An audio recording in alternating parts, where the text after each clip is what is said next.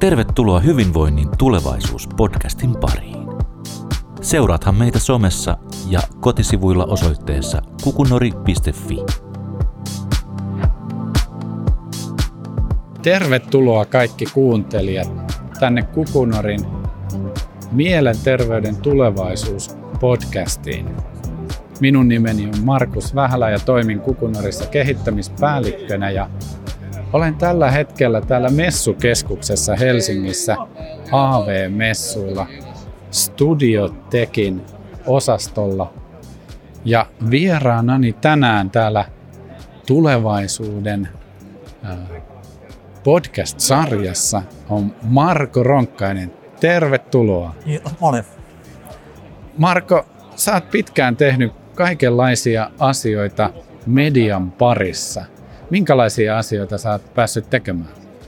Joo, kahdeksan vuotta on nyt media-alalla takana ja aloitin silloin kaksituhattaneljätoista ihan sillä lähin opiskelemaan ja laajassa opistossa vuoden mittaisen viestintäopinnot kävin läpi tämmöinen linja kuin cross-media-toimittaja, missä tehdään tota, toimittajan hommia erilaisiin medioihin, eli radio, T V, meidän tapaisessa netti-T V, sitten ihan tämmöinen printtimedia.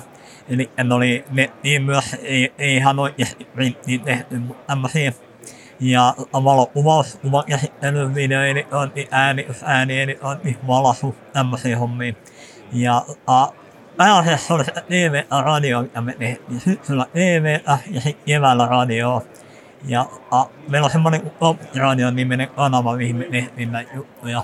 Ja mulla niin äänes kuuluu tämmönen huuli suulla ihan, jos ei ole puhemika, niin mä en halunnut itse olla äänessä radiossa, joten mä olin tämmöisenä tarkkailijana siellä, mä kuvasin striimiä, eli se kuvattiin aina kun vieraita oli ne striimistudiossa, ja mä olin sitten kuvamiksaajana siellä, ja tein myös sitten valmiita tallenteita niistä, eli sekä ääni että kuvatallenteita niistä lähetyksistä sitten.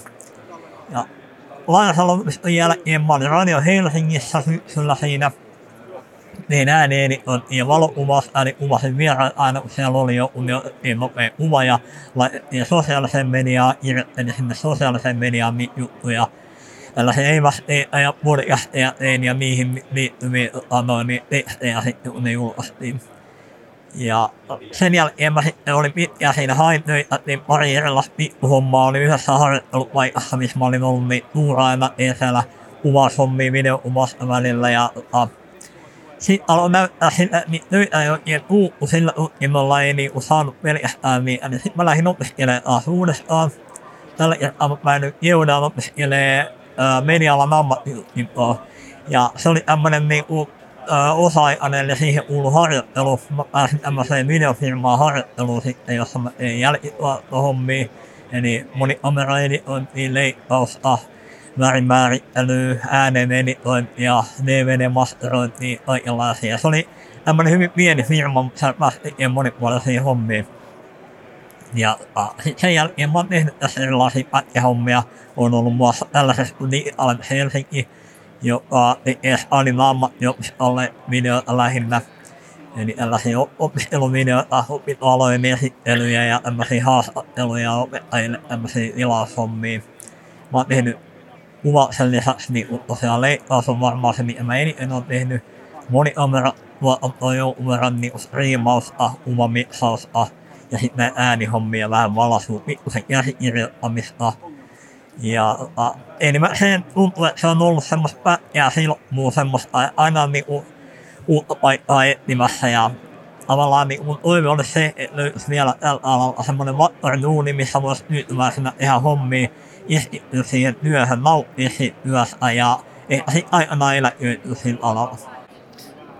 Tässä tulevaisuuspodcastissa katsotaan eteenpäin. Minkälainen paikka se sun unelmien työpaikka olisi? Se olisi vakituinen. Eli tämähän on media-alan kirous. Siellä on hirveästi pätkätöitä ja ihmiset kiinnitetään yleensä johonkin projektiin, joka kestää sen aikaan kestää ja sen jälkeen se on näkemiä ja uutta hommaa etsimään. Ja sitten toinen on se, mikä mua itseäni ei oikein miellytä siinä, on se, että on niin erikoistunut se. Siellä on ihmisiä, jotka hakee kuomittajahommia, siellä on ihmisiä, jotka hakee valaisia hommia, kuvaa ja first camera assistant Siis se on tavallaan tietty homma, mihin ne sit leimautuu ja, ja sit vaan niitä. Ja mä halusin, että se olisi semmoinen monipuolinen. Ja todennäköisesti se olisi joku semmoinen ö, järjestö tai semmoinen pieni yritys, missä olisi niinku tavallaan kaikilla mahdollisuus tehdä kaikkea.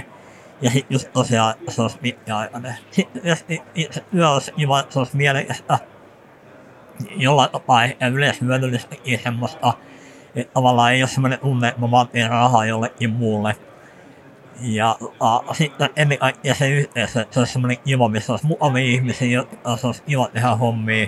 Ja joka päivä on semmoinen tunne, että olipa hyvä päivä ja kiva mennä huomennakin. Eiköhän se ole se, mitä melkein kaikki toivoo työtä. Ja sitten semmoinen tärkeä homma, mitä mä aina sanon, että kukaan ei tee työtä ihan puhtaasti harrastusmielessä, vaan kaikki haluaa sen leipänsä jollain tavalla pienaa. Eli se tarkoittaa just sitä semmoista jatkuvuutta ja sellaista tulotasoa, että sillä tulee toimeen. Sä tuossa sanoitkin tosi monia asioita, jotka on tosi tärkeitä ylipäätänsä työelämälle. Et me ollaan Kukunorissani perustettu semmoinen mielenturvaa verkosto kehittämään suomalaista työelämää yhdessä yli viisikymmentä organisaation kanssa. Ja siihen on koko ajan liittymässä erilaisia organisaatioita mukaan, mutta organisaatiothan koostuu ihmisistä ja ihmisillä on erilaisia tulevaisuuden haaveita ja, ja, ja myös toiveita työelämälle. Minkälaiset asiat, kun sä oot nähnyt media-alaa niin monipuolisesti ja päässyt tekemään monenlaisia asioita, niin minkälaisista asioista se hyvinvointi muodostuu? No, varmaan niin aiheessa yhdessä. Mä, eihän mulla on ehkä vielä laajempi kokemus muussa kuin media-alassa, mutta tämä media-ala on niin kuin oikeastaan vaan vahvistanut sitä. Kaikissa niin se hyvinvointi on lähinnä sitä, että ihmiset ei kuormiteta yli sen tavallaan oman kestokyvyn ja oman osaamisen. Eli tavallaan se, että ihmisellä on niin kuin vapaus kysyä, vapaus ja rohkeus sanoa se, että hei, nyt tätä hommaa mä en osaa, voitko tulla auttamaan, voitko neuvoa. Ja myös se, että hei, nyt on niin kuin aikataulu liian kiireellinen, mä en pysty tähän. Että tavallaan ketään ei syynnistetä siitä, jos rehellisesti sanoo sen, että nyt kuormaa liikaa. Koska hyvin usein se on just sitä, että ihmiset ei välttämättä osaa, sitten kun on ammattilaisten kanssa tekemisissä, ne ei saa kysyä. Eli minne tulee semmoinen, että ei mä voi mennä kysymään, mitä se tarkoittaa, kun se käyttää tuommoista termiä. Se on niinku väärä asenne, ja sitten pitäisi niinku rohkaista sitä, että ensinnäkin käyttää semmoisia termejä, joita ihmiset ymmärtää. Ja sit siinä vaiheessa, kun luisutaan siihen omaan ammattijargoniin, niin jokaisella olisi aina lupa ja suorastaan velvollisuus kysyä. Hei, mä en ymmärrä tuota termiä, irroksi mulle äkkiä, mikä se on. Ja sit on tietysti tämmönen ihan työnopastus, että kun tehdään töitä, niin mä oon itse semmosen vahvasti semmosen vanhan mestari-kisällimallin kannattaja, mikä käsityöläis ammatteessa ennen vanhaa oli. Et sinne tuli oppipoika, joka niinku opetteli asioita, ja sit oli kisälli ammattilainen, joka niinku tiesi ne asiat, ja mestari oli se, joka sitten opetti irron ne asiat ja tavallaan johti sitä hommaa. Aina oli lupa kysyä sillä isännyltä tai mestarilla. Ja se oli niin oppilaan velvollisuus, että se esittää oikein kysymyksiä ja saa myös ne vastaukset. Ja se on niin tärkeää siihen. Plus tietysti se, että pitää olla se vapaa-ajan ja työsuhde tärkeä. Jos tehdään ylipitkiä päiviä, niin jossain vaiheessa se kostautuu. Et nuorempana on helppo sanoa, että mä oon kaksikymmentäviisi, kyllä mä jaksan tehdä kymmenen tunnin päiviä ja mä jaksan tehdä kaksitoista tunnin päiviä. Ei se mitään, vaikka mulla ei ole puolen vuoteen ollut yhtään vapaa viikonloppua. Ja helposti tulee, jos on semmoisella alalla, missä saa rahaa tekemällä ylitöitä, niin monelle tulee se, että tulee se hullaannus, että hei mun palkka mini oli jo neljä viisi tonnia viime kuussa. En ole ikinä nähnytkään näin paljon rahaa ja sitten tavallaan hullaantuu siitä. Sitten kun on ollut kymmenen vuotta semmoisessa hommassa ja huomaa myyneensä sen terveytensä ja nuoruutensa sillä rahalla, niin ei se niin kivaa sitten välttämättä ole. Olen nähnyt monia semmoisia työkavereita, jotka ovat ihan loppuun. Ei itselläkin ollut silleen kovia kokemuksia. Se tietää kyllä, mitä se on, niin kun on väsynyt. Ja tulee semmoinen tunne, että mä en voi pyytää apua mistään. Ja pitäisi olla semmoinen niin avun pyytämisen ja antamisen kulttuuri työpaikoille. Ja se, että pitäisi ymmärtää se ihmisen niinku erilaiset lähtökohdat. Kaikki ei ole niitä robotteja, semmoisia tehomyyriä, jotka jaksaa. Ja toisilla on hirveän tärkeää se, että ne pääsee ajoissa perheellä kotiin tai, tai sinä kotiin. Ja että jokaisen työntekijän niinku oma velvollisuus on vielä se oma vapaa-aika silleen, tekee semmoista mielekästä hommaa vapaa-ajalla. Ei ole semmoinen tunne, että Mä vaan nukuin kaksitoista tuntia, nyt mä oon taas töissä. On jo kiva harrastus. Harrastaa liikuntaa, nukkuu hyvin, syö terveellisesti, kaikki tämmöisiä juttuja. Siihen ei työnantaja voi vaikuttaa muuta ohjastamalla niihin, mutta ja antamalla mahdollisuuden se, että vapaa-aikaa on niillä. Ja jos, jos työntekijä on semmoinen, että se tuppaa tekee kymmenen kaksitoista tunnin päiviin, niin sitten jos työnantaja suorastaan velvollisuus sanoa, että hei, minähän välillä vapaakin. Tosi tärkeitä huomioita, ja tämän podcastin kuuntelijat, niin, niin poimikaa tästä elementtejä sen paremman mielenterveyden tulevaisuuden rakentumiseksi. Yksi semmoinen asia, mitä Kukunori tekee, niin on, on tukea tämmöistä uudenlaista hyvinvoinnin kulttuuria. Sulla on ollut pitkä näkökulma työelämään ja pitkä näkökulma alan kehitykseen, niin miten luonnehdit muutosta? Onko asiat nyt menossa hyvään suuntaan vai huonoon suuntaan, ja missä, missä asiassa? Oletko havainnut jotain eroja? No, ensinnäkin muutoksen luonteesta, niin sen verran mitkä on ollut tosiaan työelämässä. Mä oon huomannut, että muutos menee aina sellaisilla sykleinä. Eli lähdetään johonkin suuntaan, kehitetään, tulee joku, joka sanoo, että hei, me voitaisiin kehittää tätä hommaa tähän suuntaan. Sitten mennään johonkin, tulee semmoinen innostus, se lähtee pyörimään. Sitten se lähtee jossain vaiheessa hiipumaan ja sitten huomataan, että tämä homma ei toimikaan. Tulee vähän semmoista joku rollbackia, että mennään taaksepäin tai yleensä kierrätetään niin kuin täysympyrään, mennään takaisin samaan suuntaan. Kunnes sitten taas tulee uusi innovaattori, ja sen pyörän uudestaan lähdetään samaan. Eli niin kuin, tavallaan se pitää hyväksyä, se muutos on semmoista, ää, mun vaimo käyttää termiä kierrähdyspyörähdysmalli, eli mennään vähän niin kuin spiraalilla, aina vähän eteenpäin ja sitten taas vähän taaksepäin ja sitten taas pikkuhiljaa eteenpäin. Ja sanoisin, että aina on niin kuin kehityssuunnassa. Suuntaan se, että aina tulee jotain hyvää ja aina jotain huonoa. Eli osaa se ei ole niin automaattisesti hyvää tai huonoa. Yksi hyvä esimerkki on avokonttori. Hirveän monessa firmassa on mennyt avokonttoreihin ja niitä perustellaan sillä, että se on niin kuin hyvä ympäristö, siellä on vuorovaikutusta ja sitten todellisuudessa taustalla on yksi iso tekijä. Eli se säästetään toimitilan kustannuksille, kun jokaiselle ei ole omaa huonetta. Sitten on mennyt semmoiseen, että on semmoinen flexispace-konttori esimerkiksi, missä ei ole omaa paikkaa, vaan ne ihmiset tulee töihin ja ne ottaa sen oman paikkansa siellä, missä on.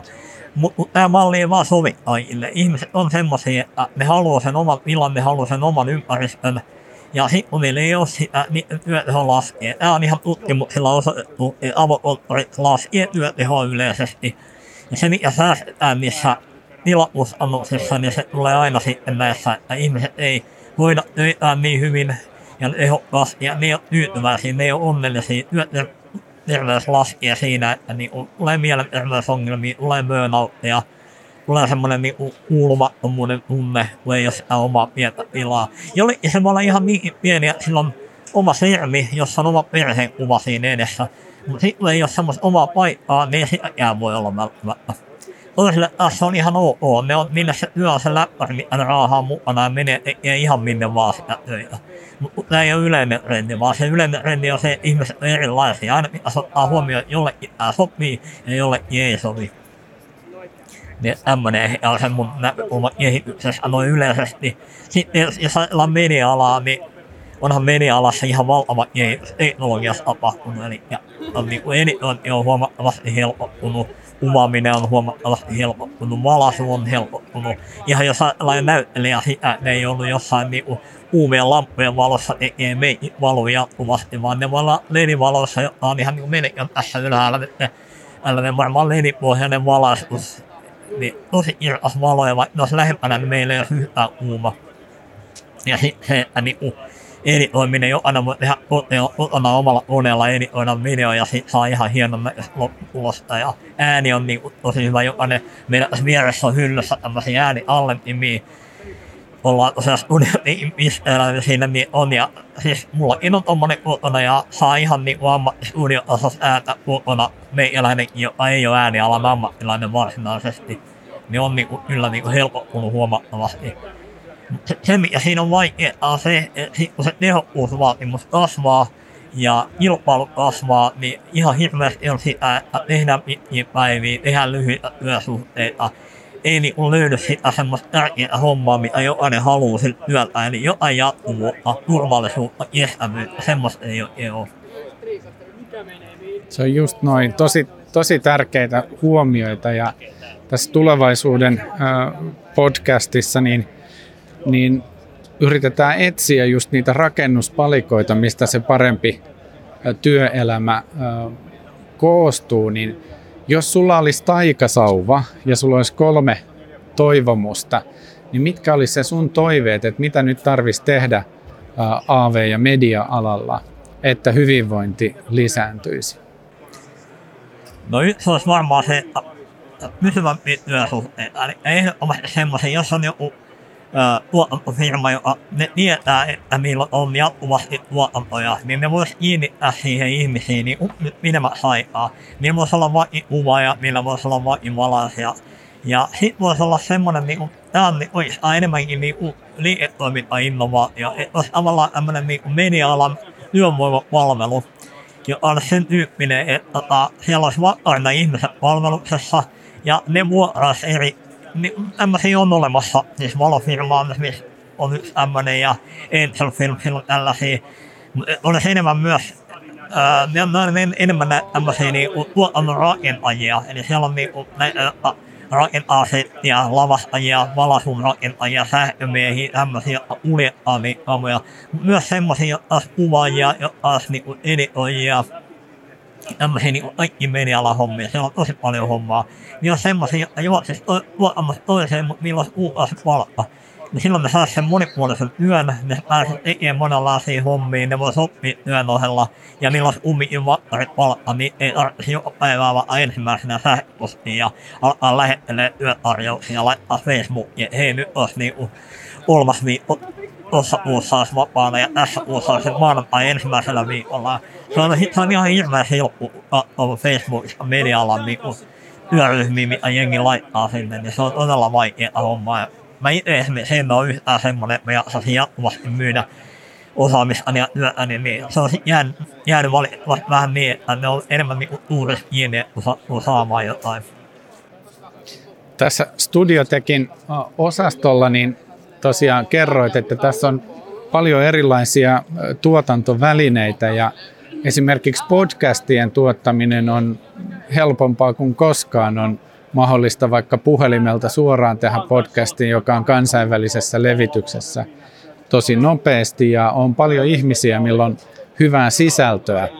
Ja, ja tota, jos sulla olisi oma podcast-ohjelma ja saisit vapaasti valita, että mitä se käsittelisi, niin kerro vähän sun tulevaisuuden podcast-ohjelmasta. No, mulla on ollut semmoinen haave. Joskus en tosiaan niin puhemikoni niin voi varsinaisesti puhetyön ammattilaiseksi, niin mulla on ollut haaveena, että jos olisi, mulla olisi radio-ohjelma, niin mä haluaisin tehdä sen radio-ohjelmaa. Äh, oli semmoinen sarja aikana, amerikkalainen sarja, kun Suomessa taisi olla Villi Pohjola, missä oli tämmöinen lääkäri, joka meni vuodesta töihin Alaskaan niin maksuksen opinnoista. Ja siellä oli tämmöinen tota, radio-ohjelma Chris in the Morning, jota piti semmoinen paikallinen radiotoimittaja. Ja se aloitti aina silleen, että se luki pätkiä jostain runoista tai kirjallisuudesta näytelmistä. Ja sitten se alkoi niinku avaamaan, se alkoi puhtia semmoisia teemoja, mitä niissä olisi. Mä luulen, että joku tämmönen yleiselämän filosofinen pohdintaohjelma voisi olla semmoinen. Siinä voisi olla joku ilmiö, mikä nyt tulisi mieleen milloinkin, mutta se teema on aina sama. Että pohdittaisiin jotain ilmiöä. Se voisi olla esimerkiksi tämmöinen niin media-alan työllisyys. Olisi joku semmoinen kulma siihen, mistä mä pääsisin kiinni siihen, joku semmoinen kiva sitaatti tai tämmöinen niinku runonlausunta tai joku semmoinen, joka jotenkin kuvaa sitä todellisuutta, millaisena se just sillä hetkellä näyttäytyy mulle.